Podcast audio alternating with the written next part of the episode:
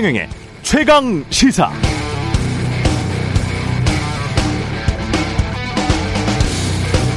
네, 김대중 정부 때는 아예 양도세를 한시적으로 면제해 버렸습니다. 그래서 이 기간 예를 들어서 대치동 타워팰리스 산 사람들 수억, 수십억 원의 양도 차익에 대해서 세금 한 푼 안 냈습니다. IMF 환란 위기로 기업들이 줄 도산하고 건물들이 10분의 1 가격으로 넘어가는 그런 시기에 취한 극단적인 규제 완화 정책이었습니다. 그런데 이렇게 해서 IMF 환란 위기 극복하면서 부동산 가격이 급등하자 노무현 정부 때는 다시 분양권 전매 제한하고 수도권 투기 과열지구 지정하고 종부세도 도입하고 그랬죠.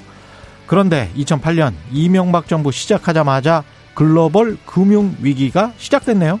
미 주택 시장 주택 담보 대출 시장이 아, 패닉 상황에 빠지고 세계적 투자 은행들이 파산했고 경기는 급락하다가 글로벌 금융 위기 이전이 안 돼서 한국은행은 선제적으로 금리를 올리기 시작했습니다. 그러니까 2010년부터 5년 가까이 서울 강남 아파트도 40% 안팎 폭락했습니다. 그 뒤 박근혜 문재인 정부의 특징 경제 여건의 공통점은 저금리 저물가였습니다.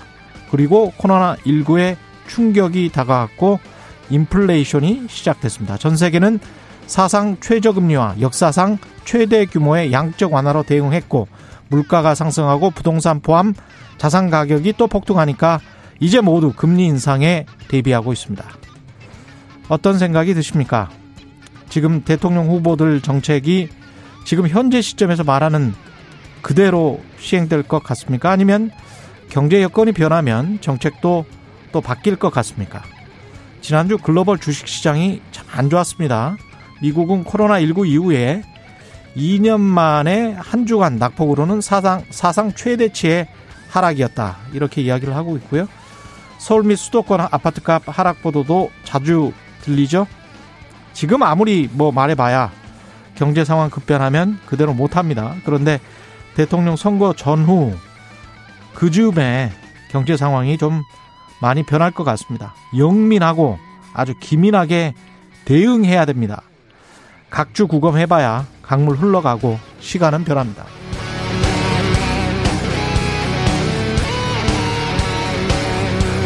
네, 안녕하십니까. 1월 24일 세상에 이익이 되는 방송 최경령의 최강시사 출발합니다. 저는 KBS 최경령 기자고요.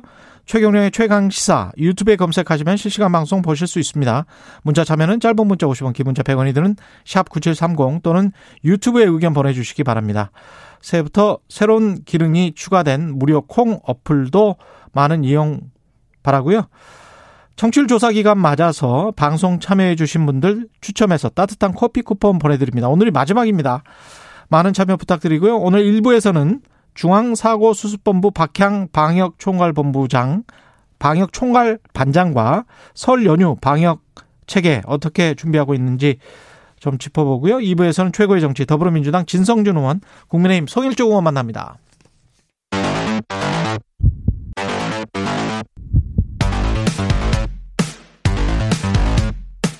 오늘 아침 가장 뜨거운 뉴스 뉴스 unboxing 네 뉴스 unboxing 시작합니다. 민동기 기자 김민아 시사평론가 오셨습니다. 안녕하십니까? 안녕하세요. 예, 박향 반장 만나기로 했으니까요. 오미크론 짧게 이야기하죠. 예.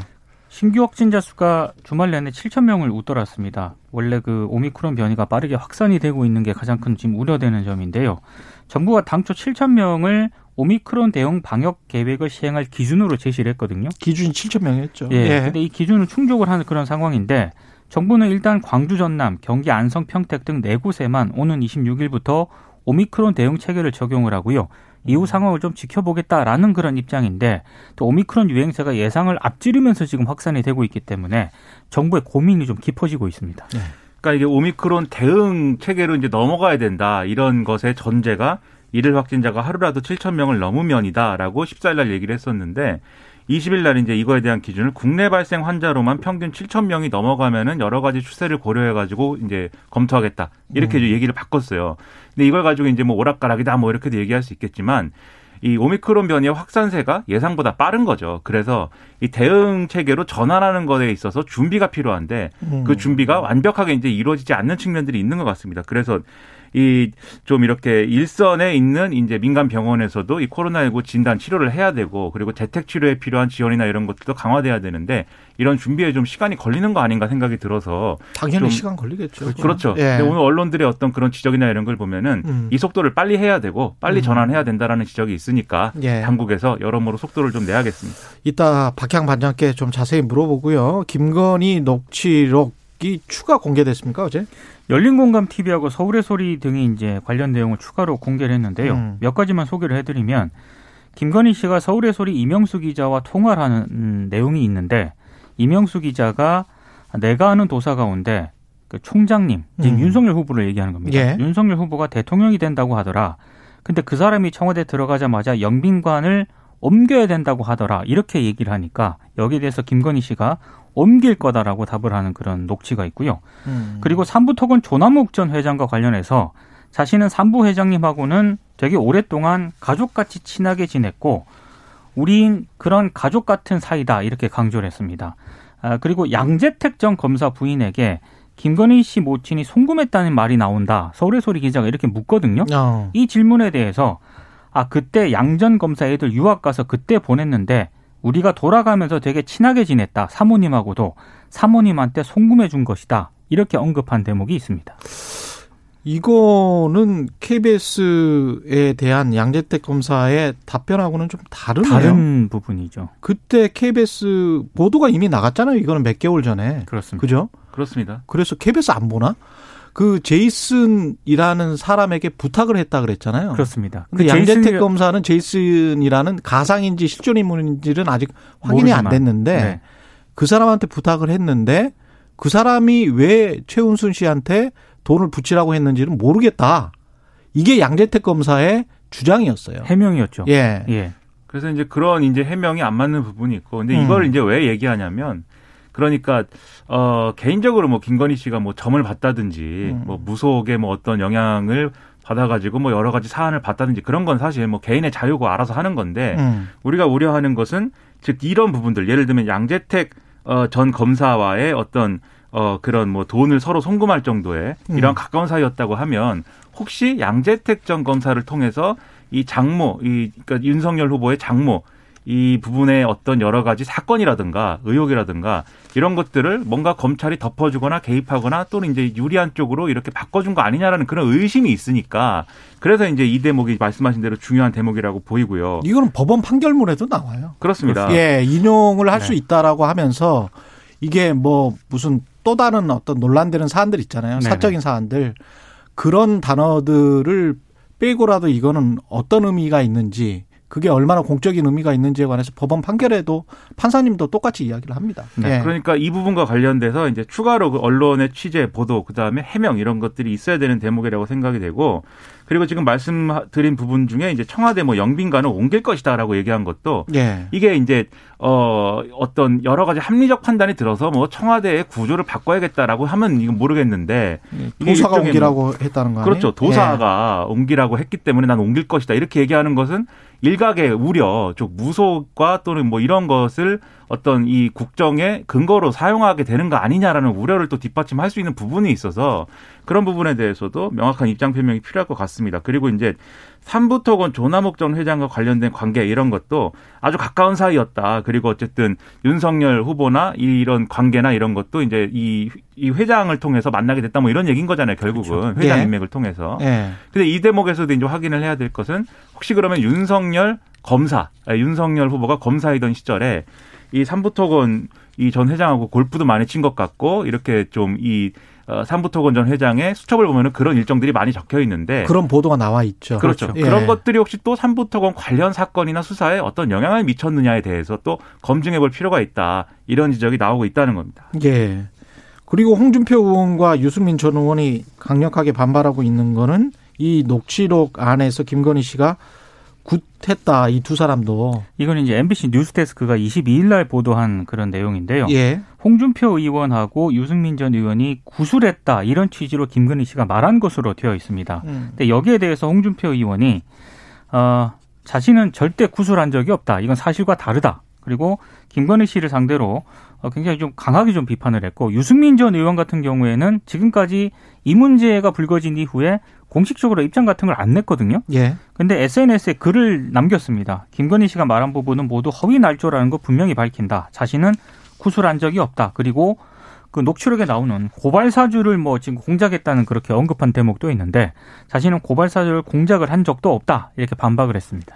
그러니까 이것도 사실 이제 어, 유승민 후- 어, 전 의원하고 홍준표 의원이 뭐 개인적으로 뭐 구슬 돈을 들여서 했다. 그 의미가 뭐든지 간에 이런 게 이제 어떤 이미지에는 영향을 미칠 수 있겠지만 그것도 뭐 개인들이 알아서 하는 거죠. 뭐 굳이 뭐 불법도 아니고 할 수 있는데 여기서 중요한 거는 김건희 씨는 왜 정치인들이 구슬 하면 그걸 다 내가 다 알 수 있다라고 얘기를 하는 거냐. 이제 음. 이런 게 의문인 거고 그다음에 어 방금 말씀하셨듯이 어 이런 뭐 고발 사주라든가 이런 거 관련돼서도 어 이것이 이제 상대 이 경선 상대 후보들의 어떤 여러 가지 음모나 이런 차원에서 나온 의혹 제기다라고 이제 발언을 한 게 지금 어 이런 이제 유승민 전 의원 등의 반응으로 나온 건데 그렇게 생각한 것은 김건희 씨 혼자 생각인가 아니면 윤석열 후보까지 공유하는 생각인가 이런 것들이 또 의문을 이제 남기는 지점들이에요. 그래서 녹취록 보도를 가지고 여러 가지 말이 많지만 이런 것들에 대해서는 후보라든가 김건희 씨 본인이 해명해 줄 필요가 있겠는데 별로 이런 대목들은 잘 해명이 되고 있지 않는 것 같습니다. 그 정치인들에게 가장 중요한 건 이제 거짓말이냐 참말이냐 이게 굉장히 중요하지 않습니까? 그건 언론인들도 마찬가지인 것 같고. 근데 홍준표 의원이나 유승민 의원이 반발을 하고 김건희 씨가 제가 문제점으로 생각하는 거는 이게 만약에 거짓말이라면 이건 좀 문제가 되는 거죠. 그 경쟁 후보였잖아요. 그렇죠. 홍준표나 유승민은. 근데 점을 보는 거하고 구슬 보는 거는 굉장히 큰 차이가 있습니다. 점을 구슬 점을 거. 구슬하는 거. 그렇죠. 네. 점을 점을 보는 거는 일반 사람들도 뭐 많이 하죠. 많이 봤죠. 근데 구슬한다는 건 이건 굉장히 특이한 일이죠. 일반인도 지금 지금 같은 상황에서는 그렇죠. 일반인도 잘 안 하고요. 예. 대선 후보가 만약에 그걸 한다고 하면 진짜 논란이 될 수 있는 대목이죠. 이게 아마 지금 뭐 과거에는 어땠는지 모르겠습니다만은 지금 현재 2022년에 구슬 한 번이라도 하는 사람 연례적으로 하는 사람이 천 백만 명당 한 명이나 될까요? 제 생각에는 그런데 예 거의 희귀한 일이거든요. 근데 홍준표 의원이나 유승민 전 의원에게 그 사람들 굿한다 그럼 그럼 이렇게 이야기를 했다는 건 이게 어떤 확신이 있어서 그리고 어떤 뭐 정보가 있어서 그렇게 말한 건지는 모르겠지만 제대로 해명을 해야 돼요. 그리고 했, 구슬을 그렇습니다. 했다는 무슨 음. 정보가 있었다. 그러면 한쪽에서 지금 거짓말을 하고 있는 거잖아요. 그, 그 얘기를 예. 이제 기자한테 한 거 기자잖아요. 어쨌든 예. 기자에게 한 것이기 때문에 그런 점에서 그런 말을 한 의도가 뭐였는지 그렇죠. 그리고 말씀하신 대로 김건희 씨는 왜 정치인들이 구술하면 나는 다 할 수 있다고 얘기를 하는 것인지 음. 이런 건 해명이 돼야 되겠죠. 근데 이제 제가 이제 말씀드린 건 구순 불법은 아니다. 이 점을 말씀드린 어, 그렇죠, 거고. 그렇죠. 리고 네. 이미지에 이 어떤 영향을 줄 수 있다. 음. 말씀하신 것처럼 흔치는 2000 않은 예, 일이죠. 2022년에 정치인이 구술한다는 건 어떤 의미냐라는 건 유권자가 판단하면 되는 문제인데 예. 그렇습니다. 예. 어쨌든 해명해야 될 부분은 이제 말씀드린 그런 부분이다라는 거죠. 음. 그리고 이재명 후보와 윤석열 후보의 공약 지난 주말 중에 많이 나왔는데요. 일단 두 분의 이야기를 직접 좀 들어보고 말 계속 이어가겠습니다. 집값 너무 많이 떨어진다 이런 얘기가 나올 수도 있겠지만 에, 저렴한 가격으로 무주택자의 꿈을 이루어 드리는 것이 더 중요하다고. 단순히 육아 문제를 떠나서 재택근무를 자꾸 활성화시켜 나가는 쪽으로 가는 게 저는 맞다고 보고 있거든요. 아주 좋은 아이디어 같습니다. 예. 일단 이재명 후보는 부동산 공약 내놨는데 300만 호가 넘네요.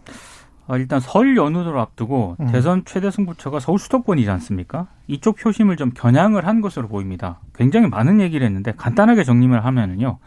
서울에는 정부 계획이 59만 호에 48만 호를 추가해서 총 107만 호를 공급하겠다라고 밝혔고요. 예. 경기 인천에는 정부 계획에 28만 호를 추가해서 151만 호를 짓겠다라고 역시 공약을 했습니다. 분양원가 공개 제도와 분양가 상한제 적용으로 인근 시세의 절반 정도인 반가 아파트를 대량 공급하겠다라고 얘기를 했는데 공급 물량 30%는 무주택 청년들에게 우선 배정할 계획이라고 했고 그리고 생애 최초 주택 구입자에게는 지역 면적 가격 등을 고려해서 LTV를 최대 90%까지 인정을 하겠다라고 했습니다. 한마디로 금융 규제를 대폭 완화하겠다는 그런 얘기고 LTV 최 최, 이게 최초 무주택 최초 무주택자인데 최초 구입자를 말하는 거죠? 그렇습니다. 예. 아, 그리고 취득세 부담도요. 3억 이하 주택은 면제를 해주고 6억 음. 이하는 절반으로 경감을 하겠다라고 밝혔는데 이재명 후보가 이보다 앞서서 양도소득세, 종부세 완화를 좀 공약을 하지 않았습니까? 그러니까 이번에 이것까지 함으로써 이재명 표 부동산 대책의 마지막 단추를 끼웠다라는 그런 평가가 나오고 있습니다. 다른 것들은 이제 어좀 여러모로 이제 평가를 여러모로 할 수 있는 대목들이 있겠지만 이제 어, 핵심은 어쨌든 공급 물량을 뭐 굉장히 크게 늘리겠다라고 얘기하고 있는 거잖아요. 경선 과정에서 얘기했던 이제 것보다 훨씬 더 250만 채보다도 이제 더 늘려가지고 지금 이제 311만 채 주택을 공급하겠다라고 얘기하고 있고 이것은 다 수도권에 집중되는 그런 어, 것이다. 그리고 이제 택지를 어떻게 확보할 것이다 이런 것도 얘기했는데, 그러니까 이런 얘기를 하면 이제 현실성의 문제를 물을, 물을 수밖에 없는 거죠. 이제 전문가들이나 이런 분들 입장에서는 이게 가능한 거냐. 원래 20, 250만 원 얘기한 것도 그게 현실적으로 가능하냐는 의문이 있었고. 250만 원이라는 숫자는 윤석열, 이재명 다 똑같은 그렇습니다. 그렇습니다. 그렇습니다. 예. 어떻게 숫자도 이렇게 똑같이 말씀들 하시는지. 사병 월급 200만 원도 그렇습니다. 똑같죠. 네, 네. 똑같아요. 근데 어쨌든 비슷해지고 있습니다. 예. 예, 이 현실성 있는 거냐는 의문도 있고 그 다음에 또 이제 공급을 늘리면 음. 주택 가격이 안정되고 떨어지는 거는 맞냐 여기에 대한 의문도 있어요. 오히려 이제 안정적으로 공급할 수 있는 물량보다 더 많은 물량을 공급할 경우에 단기적으로는 어 이 부동산 가격이 오히려 오를 수 있는 그러한 이제 어 조건을 제, 이 만들어 주는 거 아니냐라는 이제 그런 의구심도 있고 그래서 이런 의구심에 답해야 될 것 같은데 근데 저는 이제 정책의 정합성이나 이런 것보다도 더 중요한 게 음. 이게 이재명 후보가 정- 정책을 여러 가지를 얘기했잖아요. 지금까지 굉장히 많은 다수의 여러 가지 정책들을 발표를 했는데 이게 유권자들에게 어떤 의미로 다가오고 있는 거냐를 한번 점검해 볼 필요가 있겠습니다. 왜냐하면 이게 여러 가지 정책을 이제 쭉 이제 쏟아내다 보니까 이게 그러면은 실제로 어, 현실이 되는 거냐 그리고 이게 내 삶에 도움이 되는 거냐 유권자들이 이렇게 생각을 하면서 진지하게 고려를 해봐야 되는데 지금 그런 맥락이 아닌 것 같아요. 그러니까 뭐 발표는 굉장히 많은데 음. 어 앞서 말씀 이 오프닝에서 말씀하신 것처럼 이게 정말로 과연 되는 거야? 이런 의구심들이 있죠. 제가 볼 때는 이 정책을 발표하는 거에 더해서 오프닝 그 내용은 아니었는데. 아니 그 뭐 지금 말씀하신 오프닝은 것처럼 거시 경제 여건을 예. 어떤 정책들이 앞서거나 압도할 수는 없다. 거시 경제 여건에 대응하는 것이 정부의 정책이 될 수밖에 없다. 그런 내용이었습니다. 그러니까 250만 원, 이 311만 채를 공급을 약속을 했는데 음. 당장 내년도에 음. 주택 가격이 하락할 경우에 또는 이제 지금 일부 하락하고 있어요. 일부 예. 지방에 막 미분양 사태 나고 이러면 음. 그리고 혹시라도 금융위기나 이런 것들이 어 여러 가지 코로나19나 이런 상황 쪽에 이런 상황을 틈타서 음. 여러모로 우려가 제기될 때 이런 것들이 유지가 되겠느냐 이런 이제. 의구심이 있다는 거죠. 못해요. 그러니까 여기서 지금 이제 한국일보에서 한 9일 전에 두 후보의 부동산 정책을 그 비교를 해놓은 게 있거든요. 그렇습니다. 근데 보니까 그 강북 쪽 같은 곳에 뭐 지하철 다니는 거 네. 500% 용적률 이 숫자도 똑같고요. 재건축 재개발 규제 완화 이것도 똑같고 그러니까 양 후보가 제시하는 예. 공약이 똑같다. 생애 최초 구입자는 어떻게 좀 잘해주겠다. 아까 지금 LTV 네네. 90% 각종 감면 기준 제시하고 뭐 세금 깎아주겠다 똑같고요. 주택 공시 가격을 속도 조절을 하겠다. 이게 이재명 후보인데 네. 똑같습니다. 2022년 것도 2020년으로 하겠다. 이게 지금 또 윤석열 후보 것이기 때문에 양도세는 1년 유예하겠다. 이재명 2년 유예하겠다가 윤석열입니다. 둘 다 유예하겠다. 똑같습니다.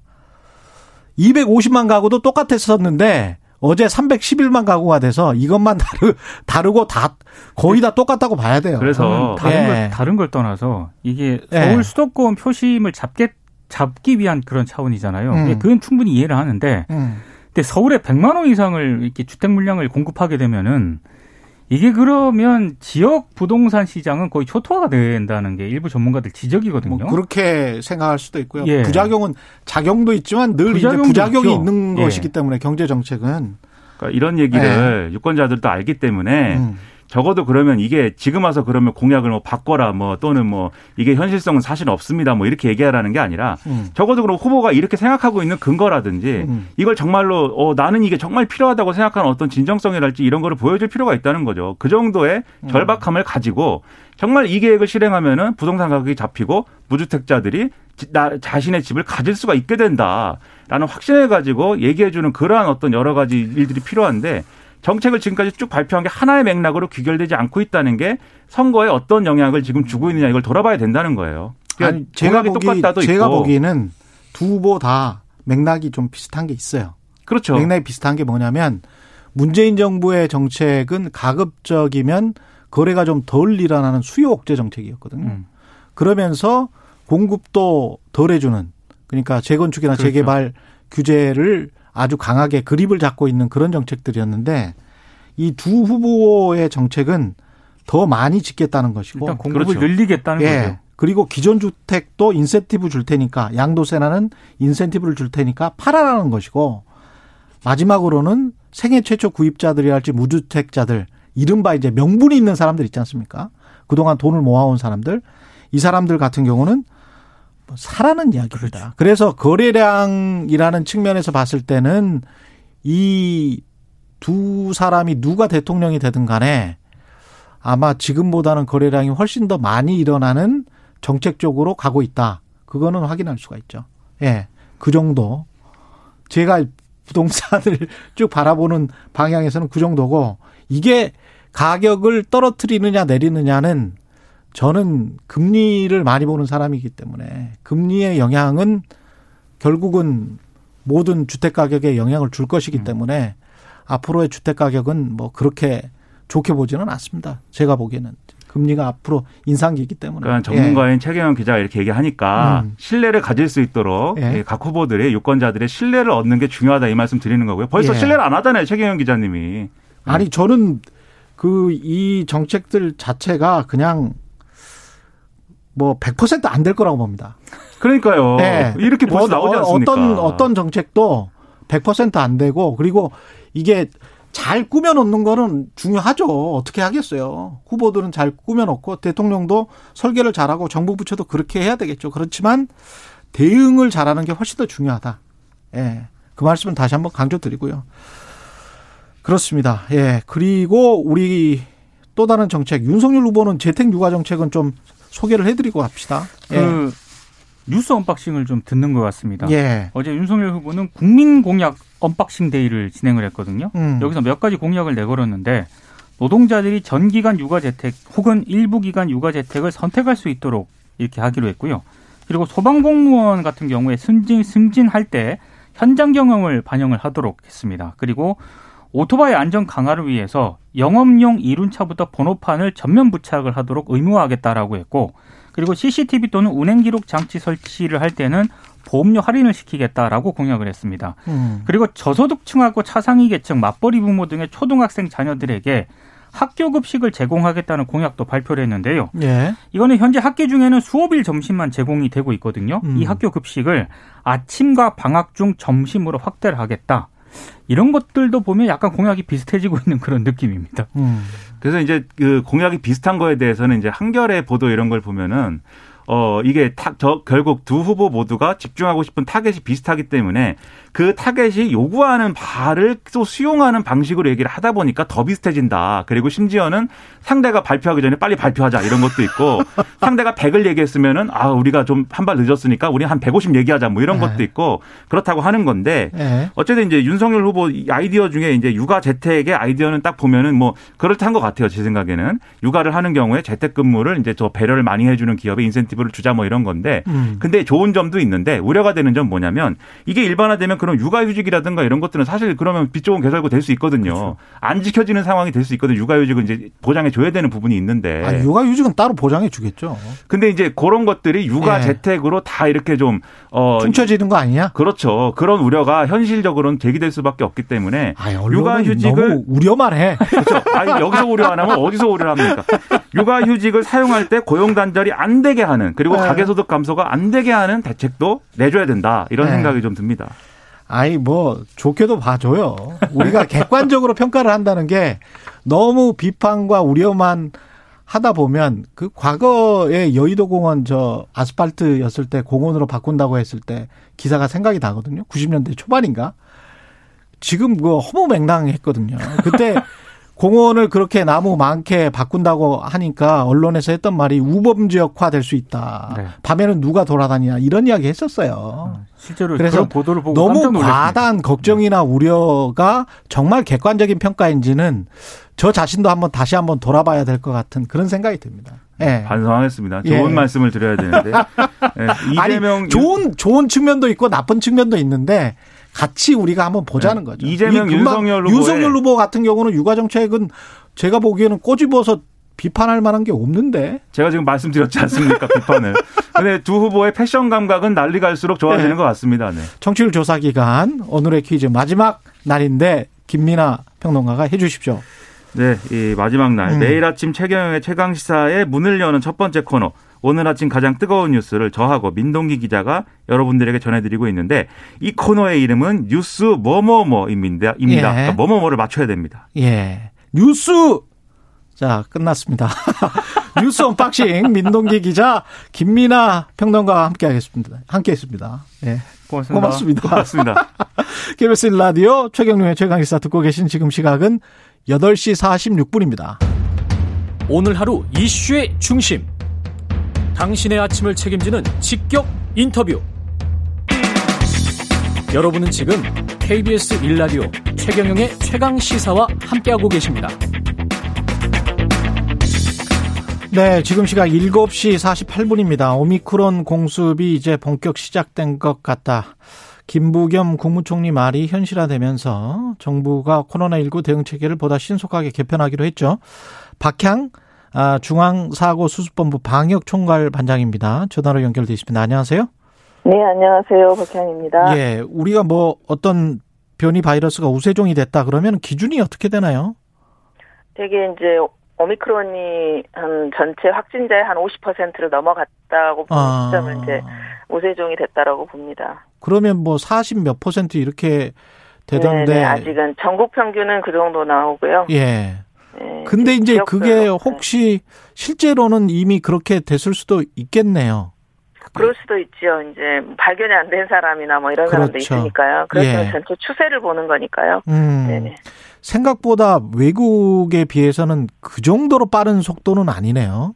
외국은 한 그렇습니다. 4주 만에 완전히 우세종이 돼버리던데. 네네네. 저희도 최초로 이제 유전자 그 검체까지 해서 한 게 한 12월 1일에 첫 환자가 오미크론이 처음으로 발, 발견이 됐거든요. 예. 그러면 거의 이제 한 달, 두 달 가까이 정도 올라간 거죠. 그렇죠. 네네네. 우리는 이렇게 좀 더딘 거는 어떤 이유인가요?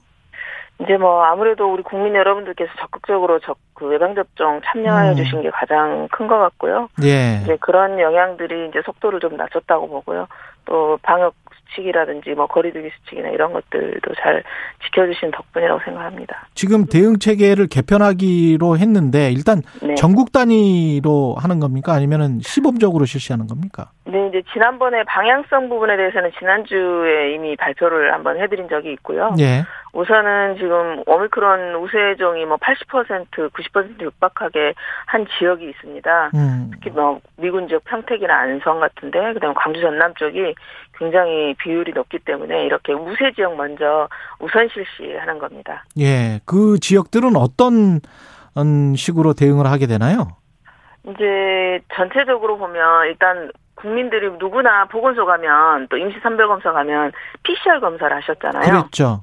근데 이제 향후에는 이제 확진자 숫자가 이렇게 늘어나면 이제 PCR 검사나 이런 걸 모두에게 다 할 수는 없다. 어. 많은 이제 숫자 자체가 늘어나니까 예. 그래서 우선 위험한 사람, 고위험 좀으로 갈 수 있는 사람, 음. 또 밀접 접촉자 이런 사람들에게는 바로 PCR을 해주고요. 예. 이제 그럼 연관성이 좀 떨어지거나 이런 사람은 신속 항원 검사를 해가지고 예. 양성이 됐을 때 PCR을 하는 방식으로 이게 바뀝니다. 신속 항원 검사는 우리가 뭐 약국에서 사는 진단 키트 그거 말씀하시는 거예요? 그렇습니다. 아. 그리고 고위험자라는 거는 60세 이상. 네네. 지금 예. 현재는 60세 이상이거나 이제 그 연령별로 해서 이제 고위험이 된 거고요. 예. 그다음에 내가 밀접 접촉자다 이런 사람 빨리 양성 확인해가지고 또 확진이 됐는지 안 됐는지 확진 가능성이 높잖아요. 예. 그런데 그런 사람들은 PCR을 하는 거죠. 예. 네네. 의료 체계는 어떻게 개편이 되는 건가요? 기존과 좀 달라지는 게? 기존에는 내가 코로나인지 아닌지를 확인하려면 보건소의 선별진료소나 임시 선별로 가서만 확인할 수가 있었잖아요. 예.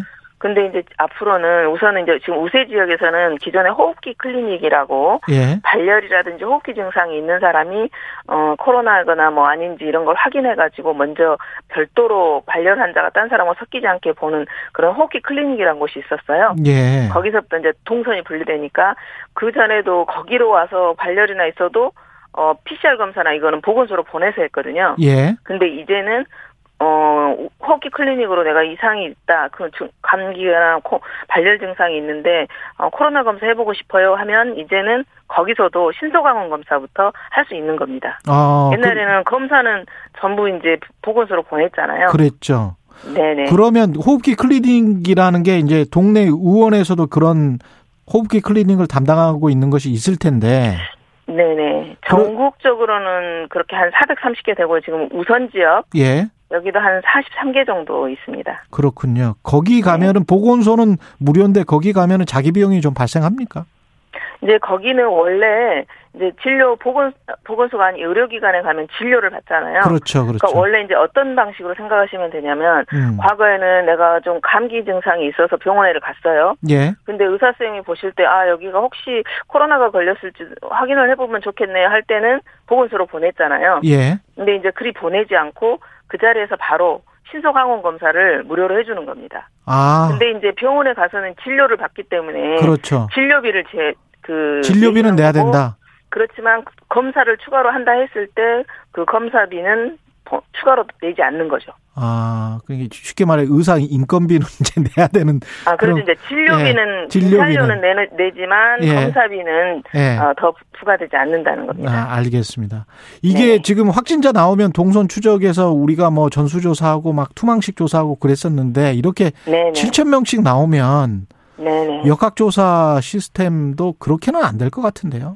그렇습니다. 이제 그 저희가 아까 말씀드린 대로 내가 바, 바로 밀접 접촉자다.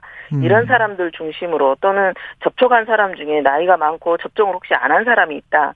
그런 사람들은 확실하게 바로 전화 조사해 가지고 전부 조사를 하고요. 나머지 예를 들어서 어떤 사람이 백화점에 확진자가 갔다. 그러면 과거, 과거에는 어느 백화점 어느 몇 시에 뭐 확진자가 지나갔습니다. 가까운 곳에 가서 검사하십시오 이렇게 했잖아요. 예.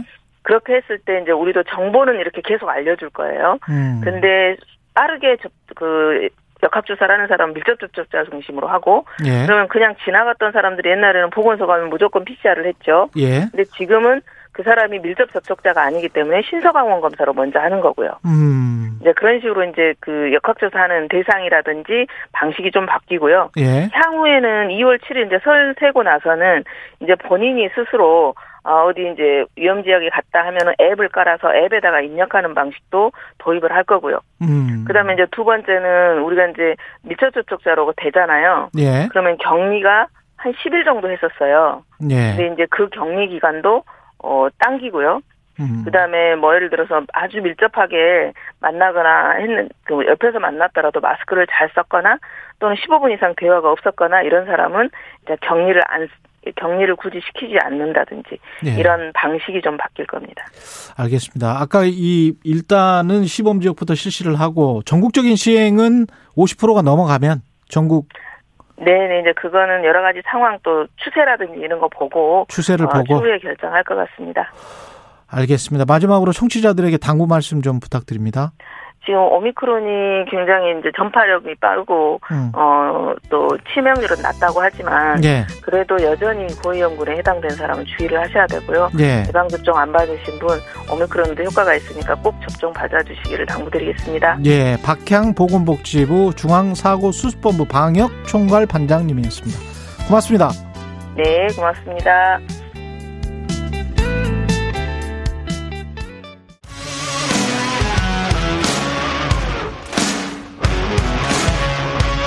오늘 하루 이슈의 중심 최경영의 최강 시사.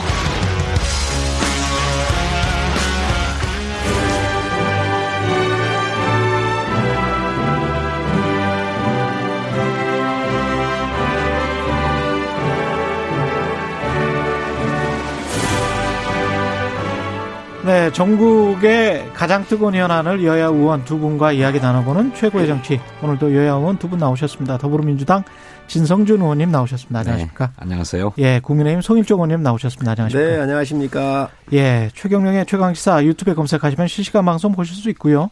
스마트폰 콩으로 보내시면 무료입니다. 문자 참여는 짧은 문자 50원, 긴 문자 100원이 드는 샵 9730 무료인 콩 어플 또는 유튜브에 의견 보내주시기 바라고요. 여기에 아까 내드렸던 청취자 퀴즈, 예, 민동기 기자와 김민아 시사평론가 그리고 제가 함께하는 뉴스 땡땡땡 예, 제목 맞춰서 청취자 퀴즈 보내주시면 예, 따뜻한 커피 보내드리겠습니다. 아, 이재명 후보 250만 호에서 이제 311만 호 어, 어제 발표를 했습니다. 이게 기존의 정부 문재인 정부의 구상에 더해서 한, 하는 것이죠. 311만 호. 그렇습니다. 예. 기존 정부의 구상이 206만 호 206만 공급하겠다. 이런 예. 것인데 거기에 105만 호를 더해서 311만 호를 공급하겠다고 하는 거니까 음. 저희들 입장에서는 그야말로 공급 폭탄이다 이렇게 음. 생각을 합니다. 노태우 정부 때 200만 호 어, 공급 계획을 발표하고 그랬죠. 예, 꾸준히 실천했고. 근데 저희들이 보니까 1995년부터 2020년까지 한 25년 동안 우리나라의 주택 공급이 한 1,200만 호가 됐어요. 예. 25년 동안 1,200만 호인데 우리 이재명 후보는 어, 임기 중에 좌지간 최대한 공급하겠다 이렇게 얘기를 하는데 물론 다 지어지고 입주되는 것까지는 아닐 겁니다. 근데 거기에 더해서 이제 에, 신규로 311만 호까지 공급을 하겠다고 한 거니까 적어도 어, 공급이 부족해서 집값이 오른다 또는 어, 살래야 살 수 있는 집이 없다 이런 얘기는 앞으로는 안 나오게 하겠다라고 하는 분명한 의지를 음. 보인 것이라고 생각합니다. 손일종 의원님은 어떻게 평가를 하십니까? 비슷- 사실은 부동산 정책을 제가 한국일보 기사, 9일 전 기사를 찾아보니까요. 거의 똑같은데. 제가 세 가지를 예. 좀 한번 말씀드리고 싶은데 예. 저는 이렇게 신뢰 없는 후보가 있을 수 있을까? 신뢰가 없다. 그렇습니다. 왜 그러냐면 2020년도 8월 3일 날 음. 이재명 후보가 대통령의 지시와 방향은 맞는데 부처 장관들이 이행을 안 해서 결국 이 사단이 난 것이다 그랬거든요. 음. 그 당시는 무조건 규제고 수요 억제예요. 공급을 안 했잖아요. 그러니까 대통령 방향이 옳다고 강력하게 support를 한 게 2020년 8월 3일이에요. 2020년 10월 20일 날 국정감사장에 나와서 이 후보가 뭐라고 그랬냐면 문재인 정부에서 시행하고 있는 부동산 정책 방향이 옳은 방향이며 더 강화하는 방향으로 가야 한다 그랬거든요. 음. 그러니까 세금 때리고 공급하지 말고 수요 억제로 계속 가야 한다. 이게 1년 반년 전에 1년 반 전에 음. 이재명 후보가 국민들한테 했던 약속입니다, 이게. 예. 그리고 문재인 정권 정책의 부동산 정책이 맞다라고 얘기한 거거든요. 예. 그런데 지금 와서 얘기하는 거 보면은 완전히 어제 뭐라고 그랬냐면 음. 대통령 문재인 대통령 정책이 완전 실패다 그랬거든요. 그러면서 이걸 방향을 했는데 그러면 국가의 지도자가 되겠다는 분이 특히 경기도지사를 했단 말이에요. 음. 경기도의 주택 상황을 너무 잘 알고 있고 수도권 전체를 다 보고 있는 분이에요. 실행하고 있는 분이 1년 반 만에 이렇게 과연 바꾸는 게 맞는가. 그렇기 때문에 과연 이 이재명 후보가 과연 부동산 정책이나 이런 것들이 신뢰성이 있느냐라고 문제 제기를 하는 겁니다. 왜 바꿨냐? 어, 주택을 사고 파는 과정에서 발생하는 불로소득이 있죠. 그리고 이 불로소득을 어, 노리고 하는 부동산 투기꾼들이 우리 사회에 엄연하게 있습니다. 그 부동산 투기를 근절해야 된다라고 하는 어, 방향은 맞지요. 그런데 정부의 정책이 그런데 충실하지 못했던 것도 사실입니다. 그걸 좀 전면화해야 되는데 동시에 또 한편에서는 어, 실수요자들의 요구가 있기 때문에 주택 공급을 해야 된다는 거거든요. 그래서 그런 시장의 요구를 이재명 후보가 받은 것입니다.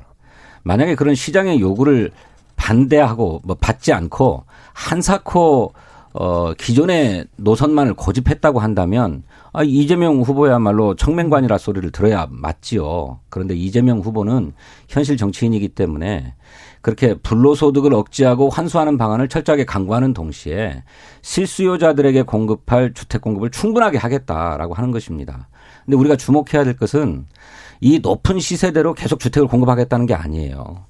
토지를 조성하는 원가에 입각해서 분양 원가를 공개하고 분양가 상한제를 도입해서 음. 그야말로 반값 아파트에 가까울 정도로 어, 주택을 싼 값에 공급하겠다고 하는 것이고 그리고 그렇게 공급하는 물량의 30%는 청년에게 우선적으로 공급하겠다고 하는 것입니다. 또 음. 그동안에는 그 부동산 불로소득을 노린 투기를 예방하기 위해서 어, 대출 규제도 엄격하게 실시해 왔는데 적어도 생애 첫 어, 주택을 구입하는 분들에게는 LTV를 90%까지 에, 완화해주는 이런 파격적인 정책들을 쓰겠다는 거예요. 윤석열 후보의 정책과 다른 점이 그러니까 분양 원가를 낮추겠다. 그렇습니다. 분양가를 자, 낮추겠다. 제가 네, 좀 그렇습니다. 질문을 좀 예. 할게 있습니다. 친 의원님 뭐 이제 후보가 내놓은 공약을 갖고 나오시는 거니까 예. 사실 뭐 국회의원들이야 후보만큼은 정확하게 모를 수 음. 있습니다. 그건 저도 이해를 하는데 지금 258만 호를 수도권에 공급을 한다 그랬거든요. 네. 그러면 수- 어, 서울에 107만 호고 또 서울 경기에다가 151만 호예요. 네. 그러면 이, 이 경기 마- 인천에 150. 예. 네. 이 많은 공급을 공급을 한다고 그러면 네. 지금 철근이나 레미콘 공장이 가능합니까? 건축 자재가 가능합니까? 도저히 불가능한 얘기입니다. 이 공약을 내놓을 때는 실행할 수 있는 가능성이 있어야 돼요. 지금 시민트 생산량, 특히 레미콘 생산량 수도권에 몇 개나 있습니까? 서울 수도권에요. 노태우 대통령 때 200만 호 한다 그랬지만 5개 신도시 한 개 30만 호입니다. 그것도 그 당시에 골재가 없어가지고 못한 거예요. 하물며 지금 현재 그 30만 호의 10배인 300만 호 가까운 310만 호를 한다 그러는데 그러면 이 건축 자재를 비롯해서 네미콘 공장의 생산 시설이 도저히 될 수가 없습니다. 이거를 어떻게 국민들한테 말로만 그렇게 하고 청년 주택 공급한다고 하는지 정말 있을 수 없는 얘기예요. 그러면 이걸 지었는데 백데이터가 있어야 될 거 아니에요. 수도권에 얼마의 거리 그리고 레미콘 같은 경우는 1시간 반 이상 갈 수가 없어요. 그런데 이런 데다가 어떻게 이걸 짓겠다는 거죠? 전 그- 이거를 좀 질문하고 싶어요. 똑같은 처지인데 윤석열 후보는 250만 원을 어떻게 짓습니까 그러면? 거기는 그 130만 원 1, 2년 얘기했어요. 사이에 130만 원. 아, 250만 원. 250만 원 얘기하지 않았습니까? 정부도 205만 원 네. 좋습니다. 했고요. 아니, 그런데 예. 어, 말씀 조금 더 들어보십시오. 1, 2년 사이에 아파트 다 짓겠다는 것 아니지 않습니까?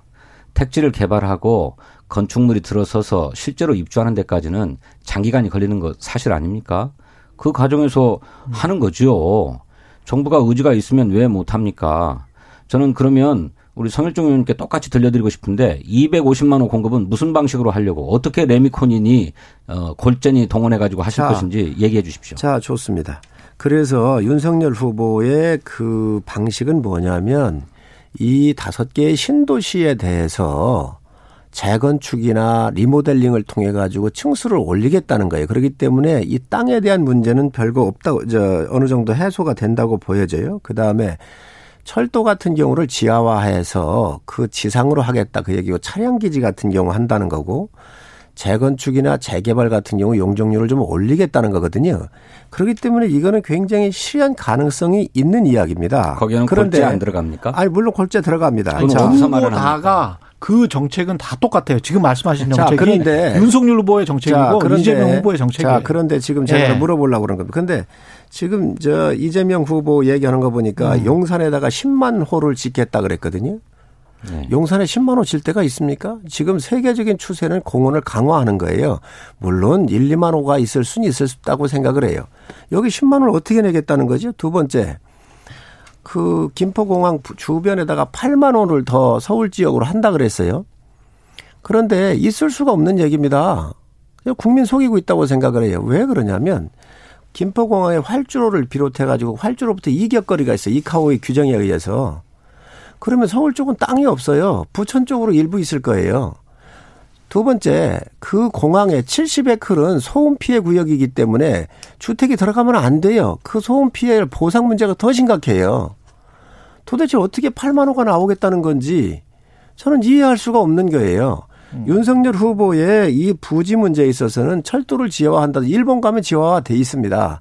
차량 기지 같은 경우 충분히 가능성이 있습니다. 재건축 재개발 통해서 올리는 건 가능합니다. 그리고 5개 신도시에 지금 현재 용적률이 160%인데 이걸 한 300% 정도 올린다든지 재건축 리모델링 여러 가지 방법을 한다 그러면 아마 여기에 몇십만 구가고 몇십만 구가 늘어날 수는 있는 부분들이 있는데 지금 이 용산에다가 지금 공원구역에다가 10만 원을 짓는다? 헬리오시티가 만 가구입니다. 대장동이 5,900 가구예요.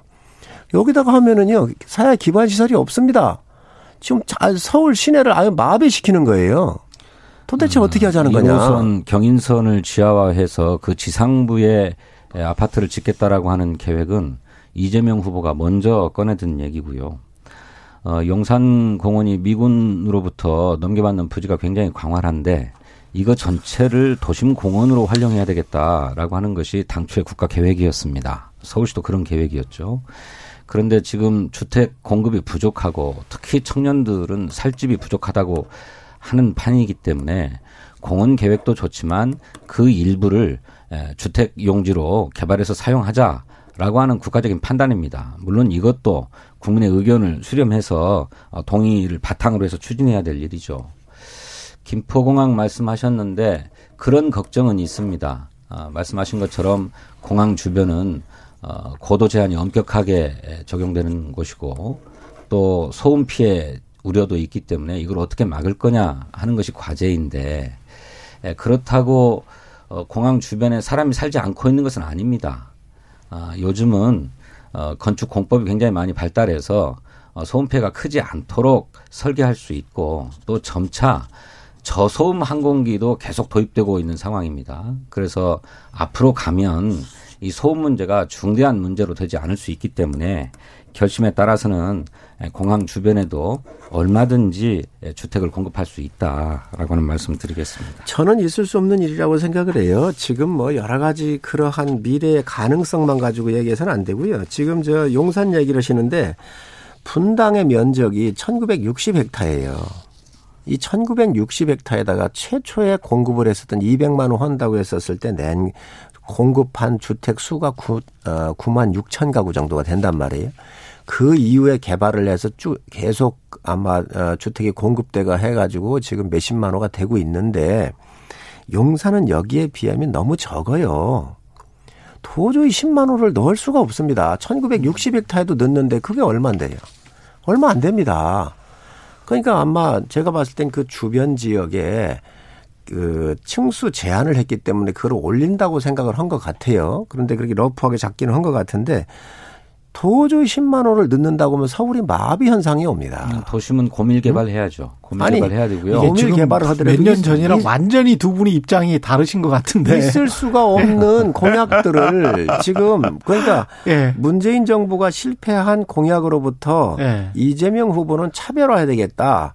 그 차별하게 뭐냐 공급 폭탄이에요. 아니 근데 용산을 자, 아니, 공원화하겠다라고 한 거는 잠깐만요. 민주당과 시민 단체들이 굉장히 주장을 했었던 내용인데 지금 몇 년 전에 네. 완전히 지금 그래서 모양이 바뀌어서 공약 공, 네. 그 공원의 일부하고 뭐 주변 개발하겠다 그래서 10만 원을 한다 그러는데 저는 이게 도저히 있을 수 없는 도시를 파괴하고 있다. 이 공약이. 그래서 정 의원님 자꾸 저 민주당의 정책 공약을 헐뜯으려고 하지 마시고요. 비판을 할 수 있잖아요. 으로는 타산이 섰기 비판을 때문에 할수 있잖아요. 공약을 내놓는 것 아닙니까? 아, 그러니까, 그러니까 주택 공급이 필요하다고 보시는지 안 보시는지 그 전부터만 말씀하세요. 주택 공급이 반드시 필요하고 물량을 쏟아내야 된다고 했던 것이 그동안의 국민의힘 입장 아니었습니까? 근데 이제 와서 어떤 땅이라도 찾아가지고 주택 공급을 전면화하겠다라고 했더니 그걸 비판하는 것은 뭡니까? 비판을 위한 비판입니까? 아니죠. 건강한 비판이죠. 용산 부지에 예를 들어서 뭐 만 가구나 오천 가구를 공급을 한다 그러면 현실적으로 옳은 얘기가 될 수 있는데 지금 문재인 정부의 공급에 대한 실패를 인정하고 나니까 옛날에 저 2000 아까 처음에도 말씀드렸지만 지금 이재명 지사는 경기도지사 하면서 문재인 정부 방향이 100% 맞다고 얘기를 했고 장관들이 잘못해서 그렇다 이런 이야기를 했고 더 강화를 했다고 없잖아, 얘기를 하신 분이 예. 이제 공급 폭탄을 하려고 하다가 보니 음. 용산 같은 데에다가 도저히 나올 수 없는 숫자를 마구 넣고 있다. 공항 같은 데 마구 넣고 있다는 거예요. 이렇게 네. 되면 서울 자체가 파괴를 행입니다. 이게 그렇기 때문에 유지하는 가운데에 그 주변 지역으로 택지를 개발하겠다고 하는 것이고요. 그렇기 때문에 용산도 아까 조금 전에 우리 성일종 의원님 윤석열 후보의 주택 공급 계획은 130만 호라고 말씀하셨는데 그게 맞습니까? 아니면 250만 호가 맞습니까? 아, 20, 250, 서울에 130만 호고요. 음. 전체적으로 경기도권까지 확대해서 250만 호인데 지금 서울에 어떻게 130만 호가 공급이 됩니까? 자, 그래서 기존에 정부의 계획이 59만 호입니다. 이재명 후보가 용산 공원 부지를 활용하고 김포공항 인근 부지를 활용해 가지고도 107만 호를 공급하겠다고 해서 신규로 공급하는 게 48만 호인데 윤석열 후보는 무슨 수로 기존 60만 호를 빼고 80만 호를 예? 70만 호, 70만 호를 무슨 수로 공급할 알겠습니다. 예정입니까? 알겠습니다. 자, 제가 그건 좀 이따 설명을 하고 그러면 지금 현재의 용산이나 지금 그 불가능한 공항 부지 같은 경우를 가지고 이렇게 공급의 폭탄으로 내놓는다고 하는 것은 도시를 파괴하는 행위다. 그 부분을 제가 분명히 비판하는 거예요. 아니 그럼 130만 호를 무슨 자, 수로 공급 자, 가능한지 마- 자, 말씀해 그- 줘 보세요. 그래서 1호선 지금 지하화 해도 오개- 최대 8만 자, 호밖에 공급 안 되잖아요. 5개 신도시를 하면 지금 현재 다섯 개 일산- 신도시가 서울입니까? 아 잠깐만요. 자, 지금 저 제가 요 5개 신도시 제가 요 부분을 말씀을 드릴 건데 음. 5개 신도시 분당과 일산 이 부분을 다 포함을 해서 네. 분당 같은 경우 아, 일산 같은 경우 지금 한 29만 호 정도가 됩니다. 네. 이게 160%의 용적률 정도가 돼요. 네. 그럼 이걸 고층화하게 되면 여기에서 한 30만 호 가까이, 가까이 나와요. 일산, 분당, 평촌 이런 곳에서. 그다음에 재건축, 재개발 같은 경우 우위로 고민을 하는 것은 여당도 지금 하고 그걸 추진하고 있잖아요. 네. 그걸 같이 가야 되고 아까 얘기한 차량 기지라든지 지하화 같은 경우 이런 거를 해서 하게 되면 이게 한꺼번에는 안 되겠지만 비교적 용산이나 김포공항에 있는 10만 호씩 8만 호씩 넣는다는 것보다는 현실성이 있다는 거지요. 아니 일산과 분당이 서울이냐고요. 서울에 서울하고- 130만 호 공급하시겠다면서요. 서, 울하고 다 인근이니까 그 부분에 대해서 다 합쳐서 얘기하시는 겁니다. 겁니까? 예, 예. 수도권에? 음. 예. 그래서 다 전국적으로는 얼마입니까? 전국적으로 250만 수도권에 호. 130만 호고 전국적으로 250만 호면 250만 호. 120만 호는 지방에 공급합니까? 뭐 필요한 곳에 공급할 수 있는 거지요.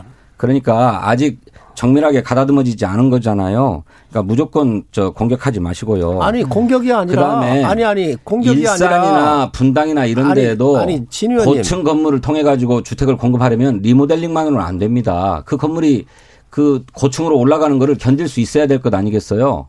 재건축 재개발 할 수밖에 없는 것 아, 왜 아닙니까? 30층 정도 못 올리나요? 어떻게 그냥 그렇게 올립니까? 아니, 서울 같은데 지금 우리 강남 같은데 30층 40층 올라가잖아요. 기반이 리모델링으로도 버틸 수 있습니까? 지금 일산 분당 타산하셨어요? 일산 분당 같은 경우는 도시 기반 시설이 어느 정도 갖추어져 있기 때문에 그거는 다 받아낼 수 있다고 하는 걸 저희가 확인한 겁니다. 그런데 그러니까. 지금 민주당 같은 경우는 용산에 10만 홀 지면요 서울 도시 망가집니다. 서울이 안 돌아갑니다. 우리 저 성일종 의원님께서 야당이니까 여당의 대통령 후보 공약을 비판하겠다라고 하는 심정은 이해를 하겠습니다마는 어, 그렇게 막무가내로 비판해서는 안 되고요. 왜 막무가내죠? 또, 또 윤석열 후보의 공약도 제가 볼 때는 충분하게 준비되어 있지 않아요. 아, 그거 비판하십시오. 어, 충분하게 준비되어 있지. 않은데 자기 눈에 들보는 보지 못하고 무조건 상대 눈에 티끌을 찾아내서 공격하겠다고 하는 것은 바람직한 자세가 아닙니다. 아니. 그러니까 다만 제가 말씀드리고 싶은 것은 아니 그건 인신공격석 발언이지 지금 저 우리 진 의원님 그렇게 말씀하고 여기까지 계시는 거 하시- 아닙니까? 하시고요. 예. TV 양자 토론은 성일종 의원님이 단장님이시잖아요. 예, 그렇습니다. 관련해서 이거는 어떻게 확정이 안 됐죠 아직.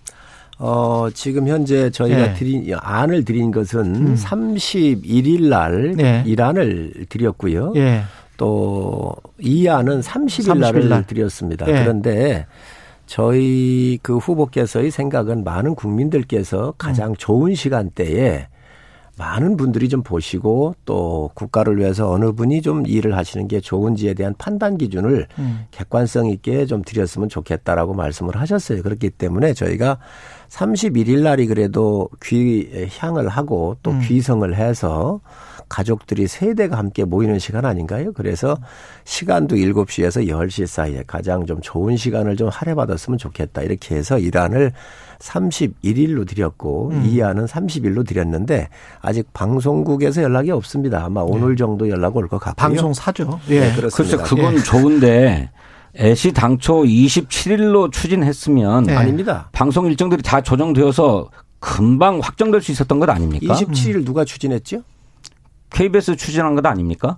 추진은 여야가 합의를 해서 의뢰를 한 것이지요. 방송국한테. 그리고 지상파 방송 3사가 27일이 좋다라고 처음에 공문을 보냈죠. 자, 네. 처음에는 방송사에서 KBS가 한 건 아니에요. 지상파 방송 아, 3사가 그렇습니까? 그래서 27일이 KBS가 좋다. 주관사가 되었기 때문에 예. 먼저 제안한 거군요. 예, 27일 그 그래서 KBS가 한각 당에 게 그렇게. 제안한 예. 거잖아요.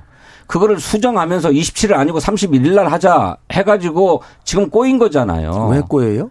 그리고 원래도 왜 꼬이죠? 어, 꼬인 것 아닙니까? 아직까지 아니, 꼬- 방, 토론 일정이 확정되고 아니, 있지 못하잖아요. 여야는 그래서 27일로 저는 안을 달라고 그런 뭐 것이지. 31일로 확정되면 좋겠습니다만 예. 아직까지 확정되지 않고 있으니 문제라는 것이고 애시당초 방송사가 제안했던 확정이- 것처럼 확정이 안된 27일을 건 받아들였으면 이런 일까지 발생하지도 않았잖아요. 무슨 일이 그다음에 발생했죠? 또 하나 지금 아니, 저 어, 진 안철수 의원님, 후보와 아니, 아니, 잠깐만요. 진 예. 의원님, 무엇가 무슨 일이 발생했죠? 아직 토론 날짜가 정해지지 못하고 있는 것 아닙니까? 그건 방송사에서 정하면 되는 일입니다. 그러면 방송사가 만일 네. 31일이 어렵다고 하면 어떻게 됩니까? 왜 어렵습니까? 아, 이거 방송사의 사정이라는 게 있을 수 자, 있잖아요. 그러면 세계 방송사가 31일이나 아니, 잠- 30일이 안 된다고 아니, 그러면 자- 어떻게 합니까? 아, 잠깐만요. 음. 세계 방송사가 공동으로 해서 중계를 해줬으면 좋겠다라고 제안을 한 것이고요. 그렇죠. 예. 그러면 세계 방송사가 그걸 합의해서 음. 공동 중계가 가능하면 하면 되는 거고. 그러니까 31일이든 30일이든 그, 그렇습니다. 안 그리고 되면 어떡하냐고요? 아, 안 되면요. 예. 그럼 안 되는 방송사는 빠지면 됩니다. 그 중에 되는 회사 하나만 하면 됩니다. 또 거기도 없다 그러면 종편으로 넘어가면 돼요. 뭘 걱정하십니까? 아니 근데 그래서- 거기에서 이제 종편으로 어떡해요? 아니 그래서 그 안들은 얘기들 나눈 국민의힘의 거예요. 진정성을 네. 모르겠다는 거예요. 무슨 진정성 이야기를 하십니까? 모든 국민이 다 볼 수 있는 날짜를 정해서 31일 날 하자 이렇게 제안하셨는데 그렇습니다. 방송사의 사정으로 일정이 안 되면 못 하는 것 아니냐. 왜 못 하지요? 못하는 방송국은 빠지면 되는 것 아니냐. 방송 3사가 다 못 하면 종편으로 넘어가자. 하지 말자는 얘기와 뭐가 다릅니까 그게. 아니 그걸 진 의원님이 지금 또 하나는 아, 잠깐만요. 아, 잠깐만. 제가 또 하나 말씀드릴게요. 아, 요, 요거는 내가 아니 돼요. 의원님 말씀하신 데 대해서 제가 반론하는 겁니다. 하나 더 말씀드릴 거는 심상정 안철수 후보가 방송금지 가처분 신청을 했어요. 이를테면 편파적이다. 예, 두 라고 사람만 하는 것 하는 아닙니까? 거는. 예. 두 정당이 합의하고 방송국이 이걸 수용하면 방송될 수는 있다고 저는 생각을 합니다만 애시당초 방송사가 제안한 대로 했다라고 하면 이 시비에 걸릴 일이 없는 것 아닙니까? 왜 두 당의 요구만 받아주냐라고 하는 게 저기 저 심상정 안철수 후보의 입장 아닙니까? 그래서 만일 방송 중지 처분이라도 내려지면 어떻게 할 겁니까? 지금 우리 네. 진 의원님께서 지금 뭐 내용을 정확하게 파악을 안 하시고 이렇게 하시는 것 같은데 원래 요청 것은 공동중개잖아요. 예. 공동중개인데 공동중개를 하다가 안 할 수도 있고 할 수도 있습니다. 그렇기 때문에 요청하니까 27일이 온 거예요. 그렇죠. 그런데 국민들이 좀 많은 시간대에 가장 좋은 어 시간대에 황금 시간대 많이 볼 수 있도록 했으면 좋겠다 해서 저희가 30일과 31일, 31일과 30일을 일안과 이안 이안으로 드렸다는 말씀드리고 그 양당이 합의해서 아, 한 잠깐만요. 예. 공동 중개가 안 될 수도 있습니다. 3사가 다 할 수는 없는 거예요. 음. 할 수, 할 수도 있는데 안 할 가능성이 있으면 이게 워낙 국민적 관심이 뜨겁기 때문에 안 되는 방송사는 빠질 수밖에 없는 겁니다. 이게 뭐뭐 공도 설명이라고 말씀을 아, 하고 잠깐만요. 계세요. 무슨 27일로 처음에 합의했으면 방송 3사가 다 방송할 수 있었던 것 아닙니까? 참. 아이, 왜 이렇게 아침부터 성, 성질을 내고 그러십니까? 좀 아니, 차분하게 성질 내는 좀게 하시- 아니고요. 아이, 좀 참, 들어보세요. 의원님 동어 반복하고 계시잖아요. 아이, 지금. 들어보세요. 그래서 공동중개가 안 되면 네. 다른 방송사, 되는 방송사만 하고 그것도 안 된다고 한다면 종편으로 넘어갈 수 있는 겁니다. 그래서 왜 그게 잘못됐습니까? 아니 그것이 차선책이죠. 차선책은 불가피한 차선책이긴 20, 한데 27일은 네. 방송사에서 저희한테 제안을 해 준 겁니다. 이 네. 날이었으면 좋겠다고. 그거 안 될 이유는 그런데 뭡니까? 여당과 야당은 예. 우리가 더 좋은 시간을 찾아서 국민 서비스 한다고 그러면 더 좋은 거 아닙니까? 그렇기 때문에 제안을 한 거예요. 그걸 방송 가지고 지금 얘기하시는 건건 아니잖아요. 아, 아, 안, 얘기하시는 건 안 되는 알겠습니다. 거고. 그 날짜 논쟁은 알겠고 안철수 심상정 후보는 여기에는 안 들어가 있는 거죠. 일단. 그렇습니다. 예. 이거는 민주당이 저희 당한테 음. 이저그 토론하자. 양자 토론을 하자고 제안을 한 거잖아요. 그래서 저희가 받은 겁니다. 받아서 합의를 하고 나니까 그 이후에 국민의당에서 양자 토론은 이게 좀 기회의 균등에 맞지 않다. 그래가지고 이의 제기를 한 거 아닙니까? 음. 그런 거예요. 그래서 양자 토론은 이미 합의가 됐고 진행이 된 거예요. 이거는 당시에 국민의당에서 저희한테 토론 제안조차도 없었던 거예요. 민주당이 국민의힘한테 제안을 한 걸 저희 당이 받은 겁니다. 그러고 나서 그 이후에 나온 문제이기 때문에 아, 이건 법원이 판단을 하면 그 이후에 저희가 판단하면 될 일입니다.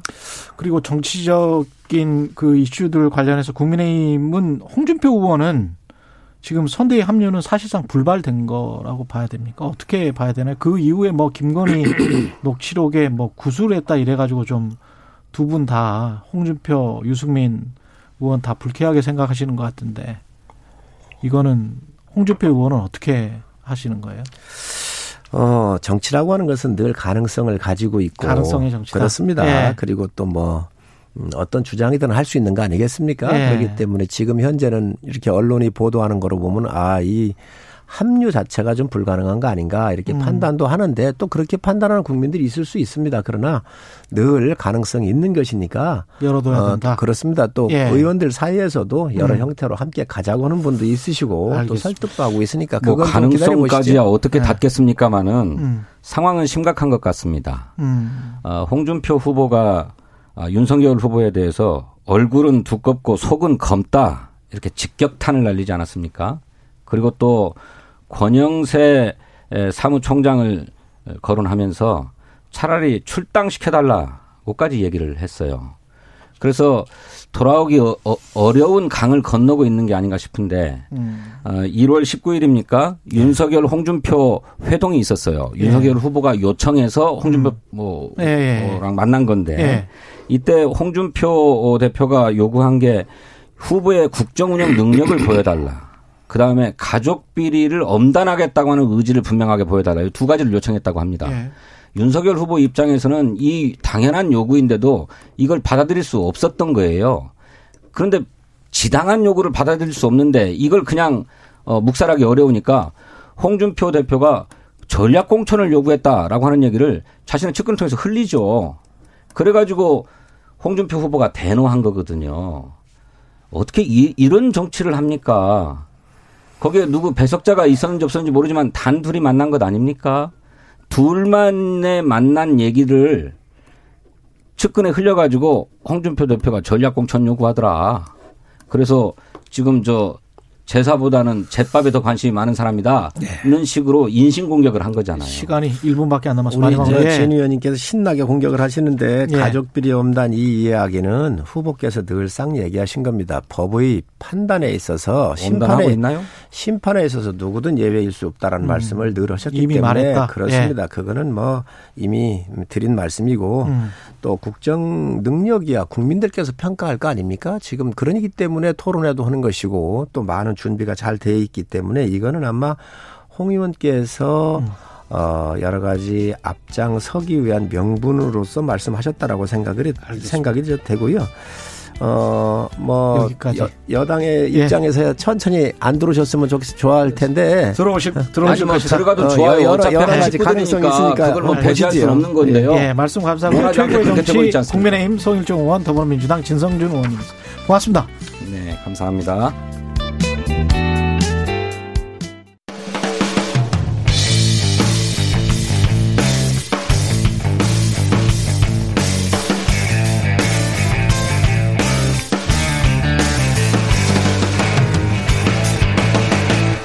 최경영의 최강 시사.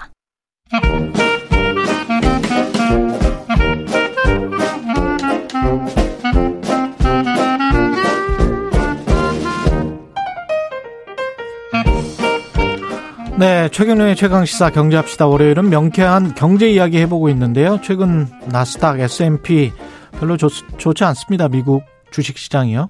서강대학교 경제대학원 김영익 교수님 전화로 연결돼 있습니다. 안녕하세요.